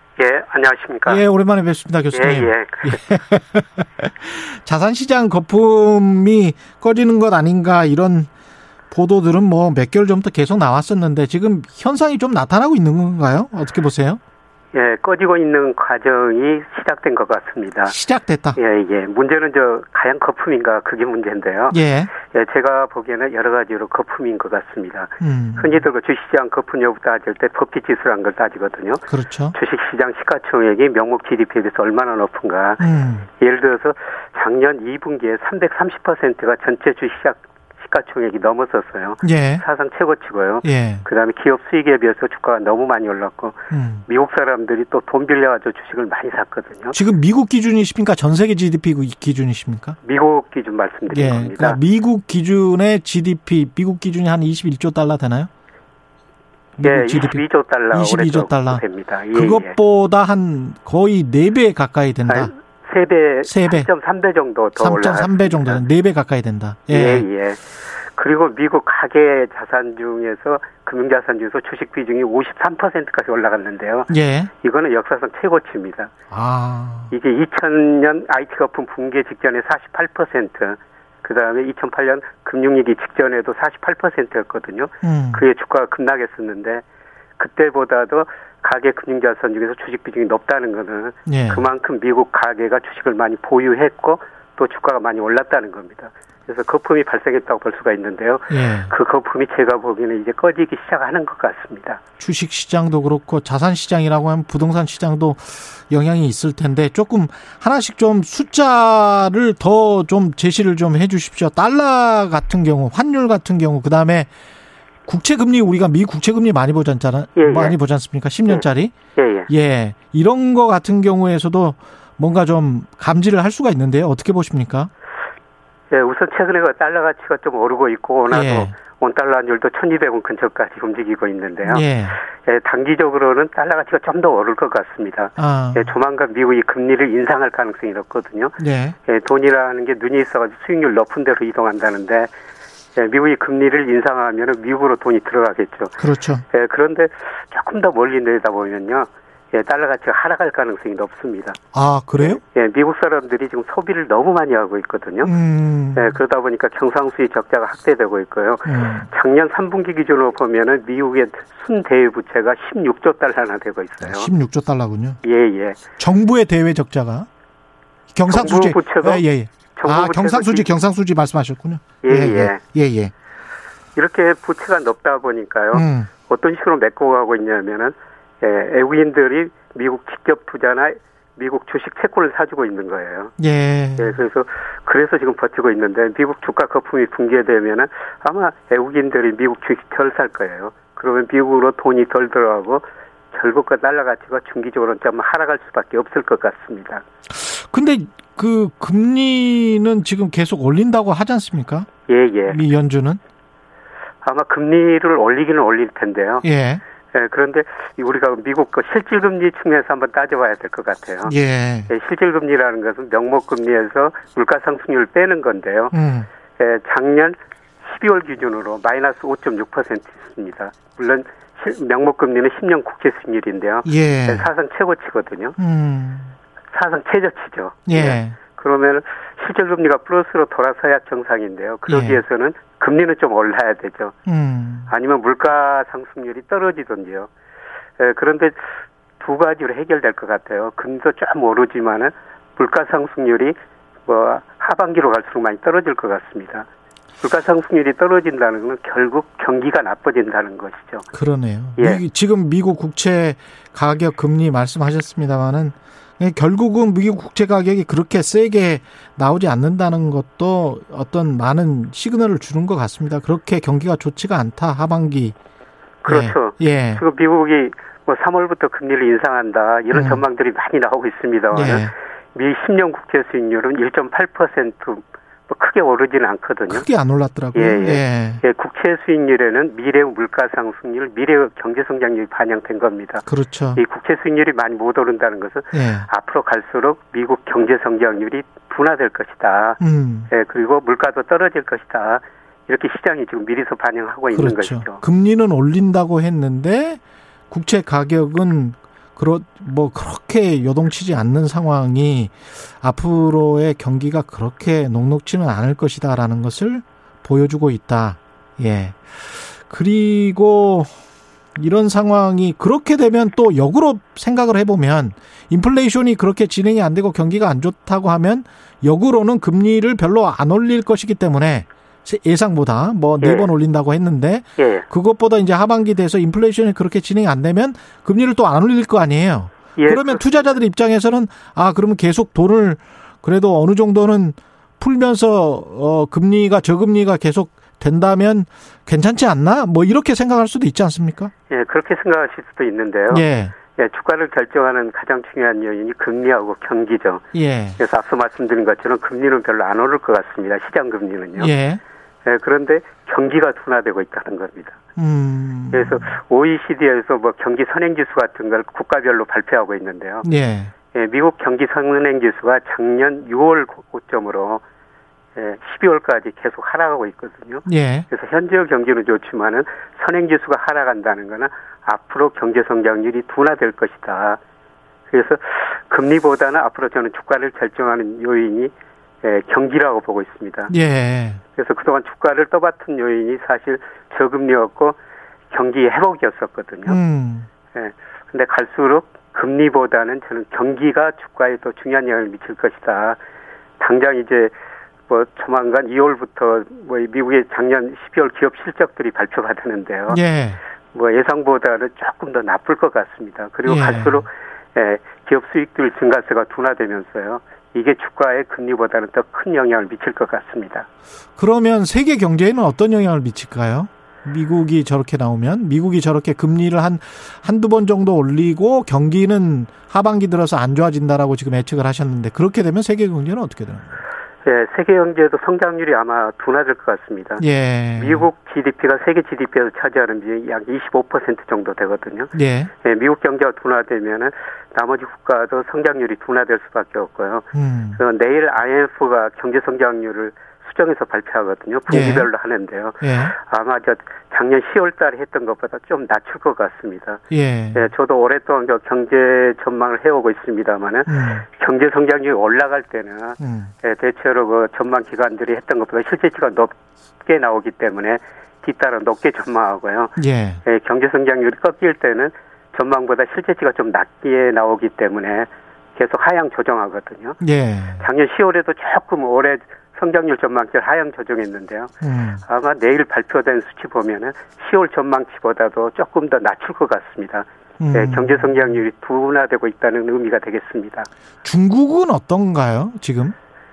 중국은 작년에 8.1% 성장했는데요. 예. 작년 그 4분기 성장률은 뭐 4%로 많이 떨어졌죠. 예. 근데 올해 대부분 뭐 전망 기관들이 한 4 내지 5% 성장할 것이다. 이렇게 전망하고 있습니다. 그리고 사실 세계에서 저 중국 경기가 제일 빨리 둔화되고 있어요. 예. 아까 OECD 선행지수 말씀드렸습니다만은 중국 선행지수가 다른 나라는 6, 7월의 고점이었습니다만 중국 선행지수는 1월의 고점이었었습니다. 예. 예, 그리고 제일 빨리 경기가 둔화되고 있기 때문에 예, 중국이 뭐 통화 정책도 다른 나라하고는 다 다르죠. 음. 우리나라도 금리 인상했고요. 예, 미국도 조만간 금리 인상할 것 같습니다만은 음. 예, 중국 오히려 금리를 인하하고 예, 그 다음에 돈을 더 풀겠다 이런 식으로 나오거든요. 예. 그만큼 중국 경기가 둔화되고 있다. 뭐 이런 의미가 되겠습니다. 말씀하시는 거 종합해 보면 소비자들이 너무 많이 샀다. 이미. 예, 예. 그래서 앞으로 살 여력이 얼마나 있겠는가 그런 이야기도 지금 모두부터 쭉 그 함의가 돼 있는 건데 예, 예. 앞으로 올해의 경제 전망과 한국은행은 우리나라 뭐 3% 성장 예상했고 그렇게 되면 이제 금리도 우리도 계속 오를 거 아니에요? 어떻게 예, 예. 예상하십니까? 그러면? 예, 내일 아침에 뭐 4분기 우리 경제 성장 속보치가 발표되는데요. 예. 예, 작년에는 한 4% 성장했던 것으로 추정이 됩니다. 음. 예, 그리고 말씀하신 것처럼 올해 한국은 5% 정도 성장할 거라고 보고 있는데요. 예. 예, 그거는 올해 그 소비가 한 3.6% 증가할 것이다. 민간 소비가. 예. 예, 그렇게 한국은행이 전망해 놨는데요. 예, 제가 보기에는 성장률이 3%보다는 좀 낮을 가능성이 높습니다. 3%보다 낮을 예, 것이다. 예. 예, 작년 우리 경제 성장을 주도한 게 수출이었거든요. 음. 예, 그런데 올해 그 미국 경제, 중국 경제 성장이 둔화되면은 우리 수출 증가세가 둔화될 수가 있고요. 당연히. 예, 예. 좀 마이너스도 나올 수가 있습니다. 음. 예, 문제는 그 소비인데요. 예. 과연 소비가 3.6% 정도 증가할 것인가? 예, 우리 가계 부채가 높고요. 예, 그리고 지금 우리 주가가 작년 그 6월부터 7월부터 지금 조정을 보이고 지금 하락폭이 좀 깊어지고 있습니다. 예. 그리고 제가 보기에는 부동산 가격도 좀 떨어질 가능성이 높다고 보고 있거든요. 주식 시장하고 부동산 가격을 좀 저, 구체적으로 말씀을 해 주십시오. 주식 시장 같은 경우는 지금도 꽤 많이 하락한 건데 예. 더 떨어진다고 보세요? 한국 주식 시장? 예. 뭐 10%, 15% 가깝게 떨어졌는데요. 고점에 예. 비해서. 예. 예, 그런데 제가 제가 가지고 있는 여러 모델로 평가해 보면 특히가 우리 주가하고 상관계수가 가장 높은 게 일평균 수출 금액이거든요. 예. 그거로 보면 아직도 한 10% 정도 좀 고평가돼 있는 것 같습니다. 음. 그렇군요. 10% 정도 고평가돼 있다는 거는 예, 예. 가치적으로 보면 10% 정도는 떨어져야 된다. 예, 예, 저는 예. 그렇게 보고 있습니다. 오- 올해 2022년 기업들의 영업이익을 바탕으로 지금 생각을 하시는 겁니까? 예, 영업이익 증가율이 현재까지는 애널리스트들이 높게 전망하고 있는데요. 예. 지금 애널리스트 전망 것보다 갈수록 수치가 좀 낮아지고 가능성이 있어. 높고요. 예. 예, 제가 말씀드린 것은 일평균 수출 금액이나 아, 일평균 우리 수출 주가하고 금액. 상관계수가 높은 경상수지, 음. 예, 그다음에 선행지수 이런 것을 고려해서 지금 말씀을 드리는 겁니다. 예. 그리고 부동산 시장은 왜 떨어질 거라고 보세요? 제가 보기에는 부동산 가격이 너무 좀 고평가돼 있고요. 가격 자체가 높다. 예, 그래서 좀 떨어질 가능성이 높고요. 음. 그리고 부동산 가격을 결정하는 가장 중요한 요소가 금리 대출 금액인데요. 예. 예, 금리는 좀 올랐고 대출도 지금 정부에서 규제하고 있지 않습니까? 그렇죠. 예, 그런데 조금 더 멀리 내다보면은 우리나라 아파트 가격에 영향을 가장 크게 미치는 영향이 변수가 예, 금리 대출보다는 경기예요. 경기. 예, 예. 예. 예, 그런데 우리 경기가 지금 통계청에서 뭐 선행지 순환 변동치라는 걸 발표하는데요. 음. 작년 7월이 고점으로 계속 하락하고 있습니다. 어. 그리고 현재 경기 상태를 나타내는 동행지수 순환 변동치라는 게 있는데요. 예. 이것도 올해는 계속 하락할 것 같습니다. 음. 경기가 나쁘면은 앞으로 그 고용 상태도 별로 좋지 않고 임금도 많이 안 올 것이기 때문에 음. 예, 결국 그 주택 가격도 하락할 수밖에 없다. 예. 그래서 이런 거 자산 가격 하락이 역의 부의 효과를 나타내면서 아마 소비가 한 분의 전망한 것처럼 그처럼 그 증가 가능성 좀 낮아 보입니다. 그러니까 지난 2년 동안에 정부가 돈 푼 것 전 세계 선진국 특히 그리고 이제 소비자들은 그거 가지고 좀쓴것 그다음에 자산 가격의 상승으로 그 부의 효과로 또 소비가 촉진된 것들 이런 것들이 종합적으로 반영된 게 지난 2년이었다면 그게 역으로 오는 시기가 앞으로의 몇 년일 수도 있겠다 이런 생각이 드네요. 그게 맞습니까? 예, 예, 예. 맞습니다. 예. 뭐 하반기부터 그런 모습이 구체적으로 좀 나타날 것 같습니다. 통계로요. 마지막으로 그러면 개인 투자자들은 어떻게 해야 됩니까? 예, 투자라는 것은 수익률하고 리스크의 조화거든요. 예. 지금은 수익률보다 리스크 관리, 특히 서학게임이라고 이야기하는 만큼 예, 우리나라 그 가게들이 미국 투자를 많이 늘렸는데요. 예. 예, 미국 주가가 지금 뭐 많이 떨어지고 있습니다만 아직도 제가 평가해 보니까 한 20% 정도 가대평가돼 있거든요. 음. 그런데 주가라는 것은 뭐 연착륙보다는 경착륙할 가능성이 높습니다. 예. 펀더멘탈 이하로 떨어질 가능성이 더 높다는 거죠. 예. 그래서 특히 저 미국 주식 시장에는 조금 리스크 관리를 하시면요. 예. 뭐 언제든지 현금을 가지고 있으면 좋은 기회가 올 것 같습니다. 음. 그래서 지금은 좀 현금을 뭐 실질 금리는 마이너스지만은 예. 일정 부분 현금을 가지고 계시는 게 좋을 것 같습니다. 알겠습니다. 지금까지 최경련의 최강시사 경제합시다. 서강대학교 경제대학원 김영희 교수님이었습니다. 고맙습니다. 예, 고맙습니다. 예, KBS 라디오 최경련의 최강 시사 듣고 계신 지금 시각 8시 45분으로 향하고 있습니다. 여러분은 지금 KBS 1라디오 최경영의 최강 시사와 함께하고 계십니다. 네, 지난 주말 수도권 한 스키장에서 리프트가 역주행하는 사고가 발생했는데요. 탑승객들이 리프트에서 스스로 뛰어내리거나 공중에 매달린 채 리프트 구조를 기다려야 했습니다. 영상으로 보신 분들 많을 것 같은데요. 관련 소식 좀 자세히 알아보겠습니다. 사고를 직접 목격한 구본호 씨 연결돼 있습니다. 안녕하세요. 네, 안녕하세요. 예, 지금 스키장에서는 나오셨습니까?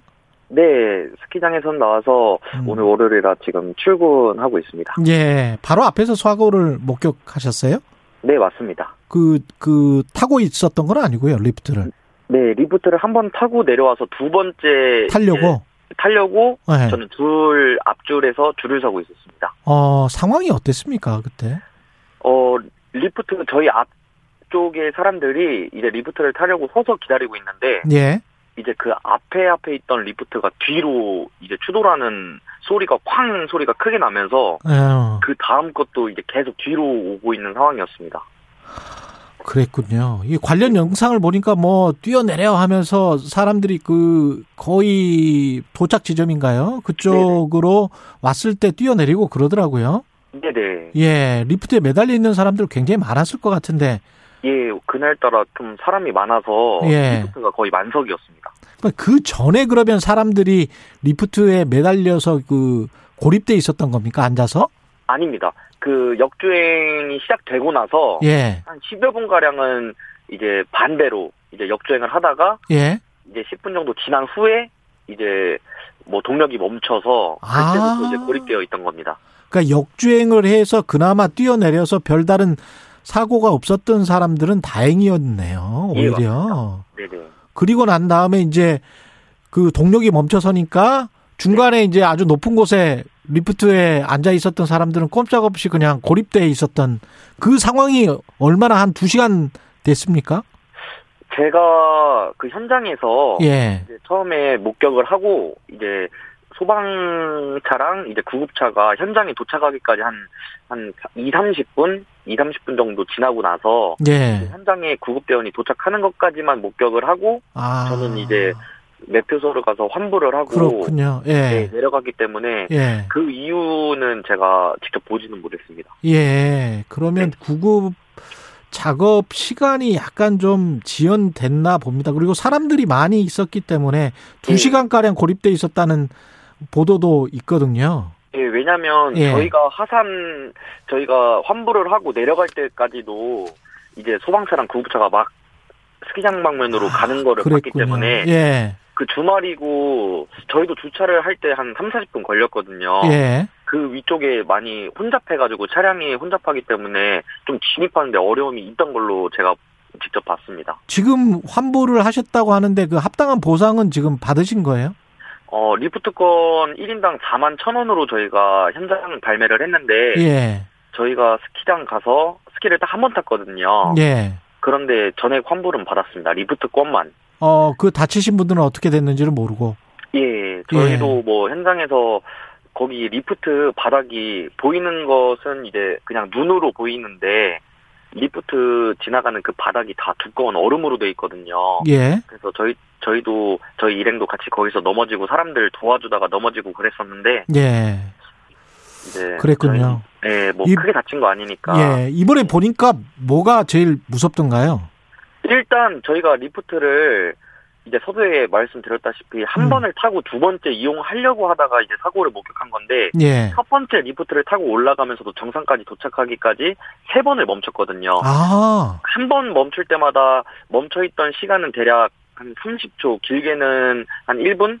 이렇게 세 번을 총 멈췄었거든요. 처음부터 그럼 뭔가 전조가 있었군요. 예. 네, 그래서 저희가 일행끼리 장난으로 우스갯소리로 야 음. 여기서 만약에 사고 나면 우리 죽겠지? 약간 이런 농담을 했었는데 음. 아니나 다를까 한 번 타고 내려와서 바로 이런 일을 직접 겪으니까 아이고. 어, 야, 우리가 조금만 더 빨리 내려와서 리프트를 빨리 탔으면 우리 큰일 날 뻔했다. 예. 한편으로는 다행이지만 진짜 좀 많이 놀랐거든요. 알겠습니다. 일단 뭐 다, 아, 무사하신 게 다행이고요. 오늘 말씀 잘 들었습니다. 예. 예, 알겠습니다. 예, 스키장 사고 목격자인 구본호 씨였고요. 이번에는 이런 사고가 가끔 일어나는 것 같은데 사전에 막을 방법은 없는지 서울시립대학교 소방방재학과 이영주 교수님 전화 연결돼 있습니다. 안녕하세요. 예, 안녕하십니까. 역주행하거나 가다가 뭐 멈춰서거나 이런 일들이 가끔 발생합니까?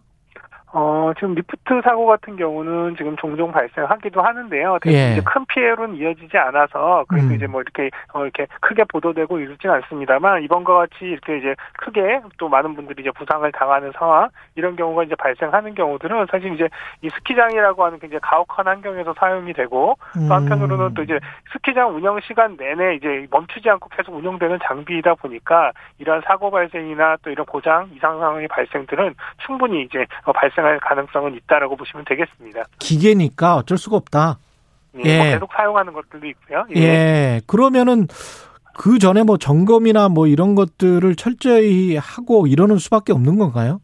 어, 사실상 지금 현재도 스키장 운영하기, 운영 시간 전에 이제 리프트를 실제로 이제 한번 시운전을 해보면서 점검을 하는 것들이 대부분 일반적이거든요. 예. 그럼에도 불구하고 이미 이제 스키장이 운영해서 사람들이 이제 탑승하는 이 사용 중인 시간에는 점검이 사실상 불가능한 부분들이 있기 때문에. 그렇겠습니다. 예. 또 그리고 리- 리프트를 타고 내리는 과정에서 또 문제가 생겼을 때 이제 일시적으로 정지하는 것들이 이제 반복되기도 하기 때문에 이렇게 사용 중에 고장이나 이상이 발생했을 때 이런 것들을 조금 이제 어 예, 예방하거나 이런 부분들 부분도 좀 한계가 있을 수 있겠다 생각이 됩니다. 그러면 아까 지금 말씀하신 분도 한 30초 정도 어, 움직이지 않았다 이런 이야기를 하잖아요. 그러면 네. 이제 이용자들이 어 갑자기 멈춰 섰었다 이런 거를 뭐 불만 사항을 이야기를 하고 그러면은 이게 일시 중지가 돼서 다시 점검을 하고 그러면은 또 이게 영업이 또 안 될 거고 뭐 이런데 예. 예 이게 그 가능한가요? 그렇게 하는 게 중간에 어, 그래, 예, 그러니까 이렇게 중간에 이제 아까 어, 그 목격자분이 말씀하신 것처럼 음. 중간에 일시 정지가 되더라도 이게 이제 이상에 이 기기의 이상에 의해서 일시 정지 상황이 발생을 한 건지 예. 아니면 이제 이 탑승자들이 탑승하는 과정에서 혹시라도 이제 안전 안전의 문제 때문에 일시적으로 이제 운영자가 멈추는 경우들이 있거든요. 예. 그러니까 이런 것들을 구분하기가 좀 굉장히 좀 어렵습니다. 그렇기 그렇군요. 때문에 사실은 예. 이제 운영자 측면에서 본인들이 이러한 상황에서 정지를 하지 않은 상태에서 혹시라도 중간 중간에 정지된 상황이라면 이런 부분들을 이상 상황으로 이제 인지를 했어야 되는데요. 음. 이제 이러한 부분들이 사실 이제 이전에 이런- 이런 이상 징후들을 인지를 했었는지 또 인지하고도 조치를 취했는지에 대한 부분들은 조금 조사를 통해서 확인할 필요는 있겠습니다. 경찰이 뭐 전단팀을 꾸려서 수사에 나섰다고 하는데 어떤 부분을 자세히 봐봐야 될까요? 이 기본적으로 이제 기기 이상이라든지 예. 고장인 경우로 바- 판단이 된다면 정상적인 유지 관리나 점검 등이 제대로 이루어졌는지 이런 부분들의 확인 조사가 필요할 것이고요. 음. 또 리프트 조작 과정에서 이제 과실에 의한 이런 문제라면 운행 아. 절차라든지 작동 방법이 제대로 되는지 또 이런 것들의 운영자가 교육 훈련이라든지 이런 부분들을 제대로 이제 어, 이루어졌는지에 대한 부분들 이런 부분들이 좀 확인이 필요하고 앞서 예. 말씀드린 대로 이런 이상 징후가 만약에 확인이 됐다면 이런 조치들이 제대로 이루어졌는지에 대한 부분들도 좀 조사나 음. 확인이 필요할 것으로 보입니다. 그 영상 보면 뭐 중간에 그 거의 도착하는 그 지점에서 뛰어내려 뛰어내려 그러잖아요. 예. 그런 대응이 맞습니까? 어떻게 보세요? 어, 사실은 이제, 어, 여기에 그 탑승자분들이 예. 충돌을, 충돌을 했을 때 위험성 때문에 이제 하전에 이제 뛰어내리는 상황, 이런 그렇죠. 부분은 사실 뭐, 만약에 그대로 있으셨다면 더 큰 부상이나 어떤, 어, 그렇죠. 부상을 당하셨을 가능성이 있었기 때문에 예. 긴급한 대처로서는 맞다고 사- 생각이 되는데요. 음. 다만 이제 이러한 과정에서도 여기에 운영자라든지 또 이제 관리자들이 과연 이제 안전을 위해서 어느 정도의 어떤 매뉴얼이나 혹은 또 이런 조치들이 이루어졌는지에 대한 부분들은 조금 더 갖춰질 필요는 있겠다 생각이 됩니다. 그 관리자들 말씀을 하셨는데 이렇게 막 그 리프트를 계속 그 붙들고 있는 사람들도 사실은 이용객들이더라고요. 보니까. 예. 그러면은 그 관리자들이 충분히 많이 없었다. 안전요원들이 충분히 많이 없었다. 이런 이야기도 되는 거 아닙니까? 예, 그러니까 스키장에서 이러한 것들을 이제 운영하는 이제 탑승을 저 보조하거나 이런 이제 운영 인원들이 있는데요. 예. 지금은 이제 굉장히 많은 분들이 이 대기를 하고 있다 보니까 이러한 음. 분들의 관리를 하기 위한 이제 인력들이 많이 투입된다 하더라도 실제로 이렇게 문제가 상황이 발생했을 때 어떤 역할을 맡으신 자, 담당자가 음. 어떤 역할을 해야 되는지에 대한 부분들이 명확하지 않을 수 있거든요. 네. 그래서 이러한 부분들은 사실 비상시의 조치 요령이라든지 비상시에 어떤 역할을 해야 되는지에 대한 부분들은 사전에 충분히 교육되고 훈련돼서 이런 부분이 대처될 수 있도록 준비를 하는 것이 필요합니다. 겨울철에 스키장 안전사고가 매년 100건 내외로 발생한다고 하는데 이용객들, 스키어들 어떤 부분을 가장 조심해야 될까요?